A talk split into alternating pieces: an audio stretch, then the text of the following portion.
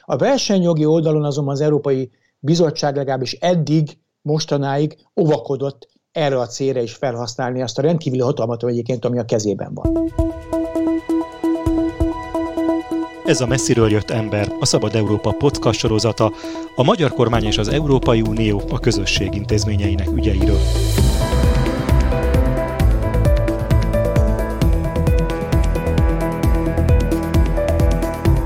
Célunk, hogy ne csak az EU erőközpontjaiból hazatérő magyar politikusok beszámolóiból ismerhessük meg a fejleményeket, döntéseket és viszonyokat, hanem objektív és független képet alkothassunk állandó brüsszeli tudósítónk Gyévai Zoltán segítségével.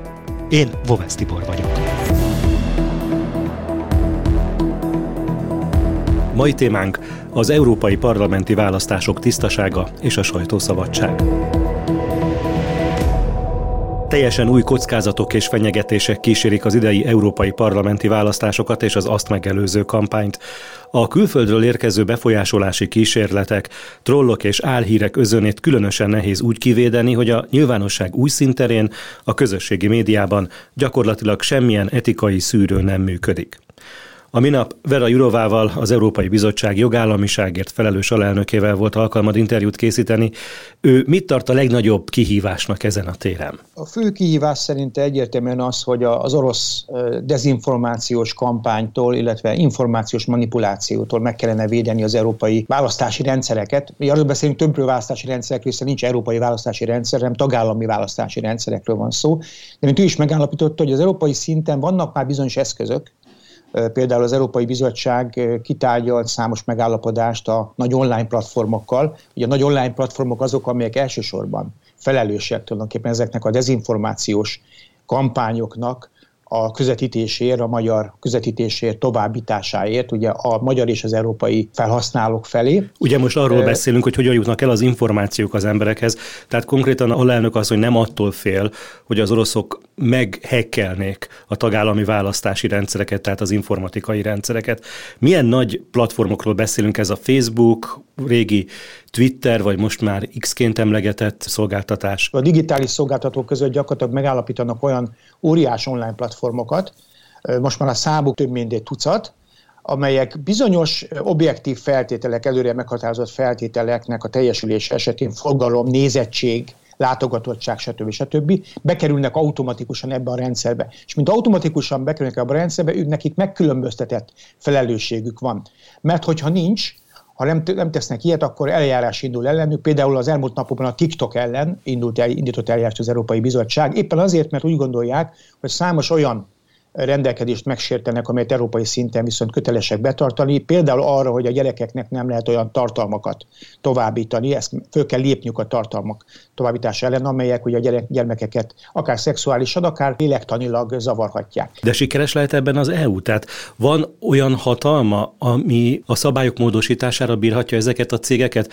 Ki tud vetni akkora bírságot? És hogyha kivet akkora bírságot, akkor az be is tudja hajtani ezeken az óriás vállalatokon, hogy nekik megéri elgondolni gondolkodni, valóban változtatni a rendszeren? Tudjuk, hogy az Európai Uniónak a legerősebb hatásköre gyakorlatilag ez a versenyjog, jogi hatáskör. És a versenyjog terén már számos példa van rá, év, évek, sőt most már tulajdonképpen egy évtizede zajlik ez a, a küzdelem, hogy az Európai Bizottság megabíjságokat szabad ki. Általában egyébként a szabad piaci verseny megsértése, szabálynak megsértése jogán, okán. Ugye a Facebook rengeteg ilyennel találta magát szemben, a Google is, a Microsoftot is annak idején. Ezek hatására azt kell mondanom, hogy ezek az online platformok módosították, moderálták a saját szolgáltatásaikat az európai piacnak megfelelően. Tehát úgy gondolom, hogy az Európai Uniónak van hatása, van hatóeszköz. Az a más kérdés természetesen, hogy nem tud minden kérdést versenyjogi módszerekkel orvosolni. Ezért aztán inkább ezen a területen, ami Jurova hatáskörébe is tartozik, alapvetően magatartási kódexen keresztül, de hogyha az nem működik, akkor a törvény erejével sújtanak le ezekre a platformokra. Milyen iránya van ezeknek a befolyásolási kísérleteknek? Tehát általában egy-egy politikai erőt támogatnak, vagy pedig egyáltalán csak a zavarkeltés, az árhírek terjesztése a céljuk? Az orosz információ manipulációnak a lényeg igazából a zavarkeltés, az elbizonytalanítás.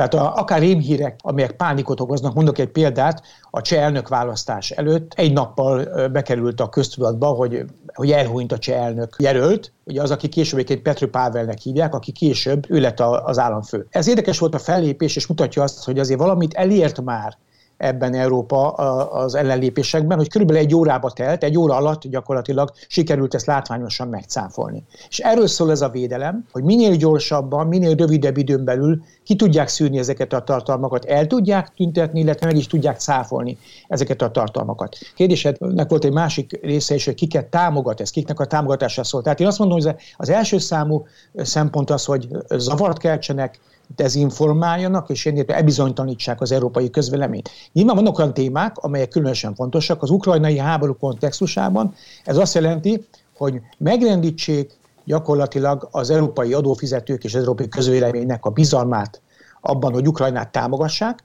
megrendítsék a támogatást, a hátterét, a társadalmi támogatottságát ennek a mondjuk így az európai politikának, amivel ugye nyilvánvalóan Oroszország győzelmi esélyei nőnének. A másik pedig az, hogy valóban van egy olyan oldala is ennek a dolognak, hogy olyan politikai erőket támogatnak, akár közvető, akár közvetlenül is, hiszen tudjuk, hogy oroszok finanszíroztak is, ugye Franciaországtól kezdve más államokig szélsőjobboldali populista erőket, olyan erőket, amelyekről tudják, hogy Oroszországgal szemben igen, vagy támogatják Oroszországot, akár halkan támogatják, csendben támogatják, akár pedig aktívan is támogatják, vagy olyan politikákat valósítanának meg, hatalomra kerülnének, vagy hatalom közelébe kerülnének, amelyek Oroszország számára kifejezetten kedvező. Mondtuk azt, hogy az Európai Uniót leginkább az aggasztja, hogyha a saját intézményeibe vetett bizalom rendül meg az álhírek és a trollfarmok tevékenységének köszönhetően. Mit tud tenni ez ellen az EU?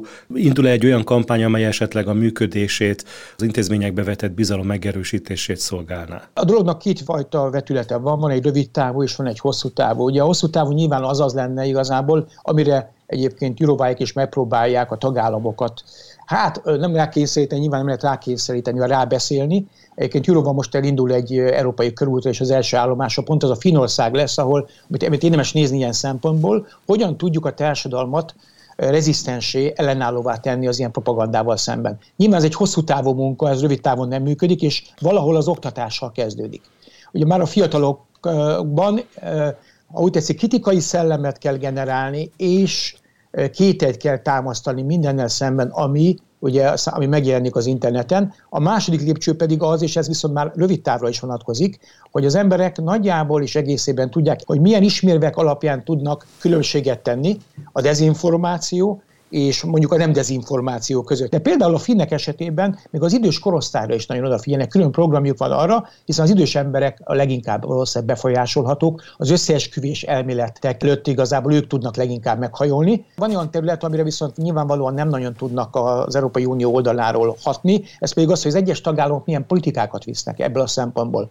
Ellenállnak-e, és tesznek olyan lépéseket, amelyek gyengítik az orosz propaganda hatását, vagy pedig még ráadásul rá is tesznek egy lapáttal, ismerünk az Európai Unióban olyan közmédiát, de nem kell messzire menni, ugye Magyarország esetében is, amely kifejezetten ugye még táplálja is gyakorlatilag az orosz, ha úgy tetszik, az orosz narratívát. Azt mondják általában, hogy olyan országokban, ahol nincs egy olyan fajsúlyos politikai erő, amely, amely politikai hasznot húzhat, politikai tőkét kovácsolhat az orosz dezinformációból és a narratívákból, illetve ahol a társadalom elég ellenálló az ilyenfajta kampányokkal szemben, azokban az országban sokkal kevésbé hat nyilvánvalóan hat az orosz propaganda. Korábban beszéltünk már az európai sajtószabadságról szóló törvényről, hogy ez lehetne az egyik kapuőrző az Európai Unióban, amely megvédhetné a sajtóba vetett bizalmat, illetve a sajtószabadságát. Hol tart most ez a folyamat? Mert hogy ugyan közeledünk a választáshoz, és most már elkezdődött a kampány, de egyelőre még nincs olyan szabályozás, amely a kampány tisztaságát vagy a sajtót védeni. A tárgyaláson befejeződött, hiszen ez előbb megvan a politikai megállapodás. Igazából most már csak arról lenne szó, hogy az utolsó még a pontot oda kellene tenni, fel kellene tenni az íre. A lényeg az, hogy ez egy olyan jogszabály, ami egyébként példátlan az Európai Unió praxisában, hiszen korábban a média területén nem volt ilyen jogszabály, azon egyszerű oknál fogva, hogy ez tagállami hatáskörbe tartozik egyébként ma is még jelentős mértékben, és nagyon nehéz volt az Európai Uniós jogban referenciákat találni. De miután az Európai Bíróság számára és az Európai Bíróság gyakorlatában nagyon fontos referencia ponttá vált az EU szerződések második cikkeje, ami az alapértékeket sorolja föl, és ezért az alapértékekben benne van a pluralizmus is, a, a sokoldalú tájékozódás biztosításának a kötelezettsége. Erre alapozva gyakorlatilag az Európai Bizottság is egy jogszabályt tett le az asztalra, amit a tagállamok, a tanács és az Európai Parlament közben közösen ugye a saját álláspontját összeegyeztetve kitárgyalt. Ez egy számos szempontból egyébként egy nagy előrelépés az Európai Unió praxisában, de nem old meg minden problémát. Megmondom, hogy miért. Azért, mert például előírja a tagállamok számára, hogy biztosítaniuk kell a média pluralizmust,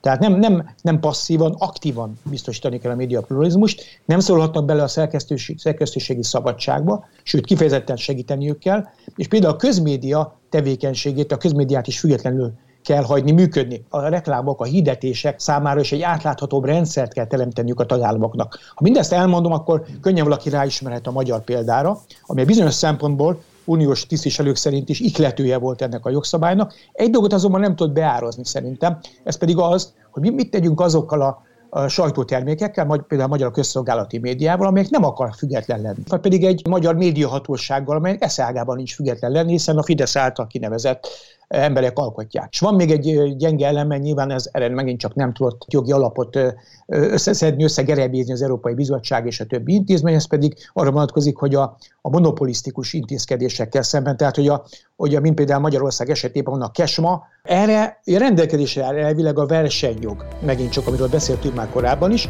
A versenyjogi oldalon azonban az Európai Bizottság legalábbis eddig, mostanáig óvakodott erre a célra is felhasználni azt a rendkívüli hatalmat egyébként, ami a kezében van.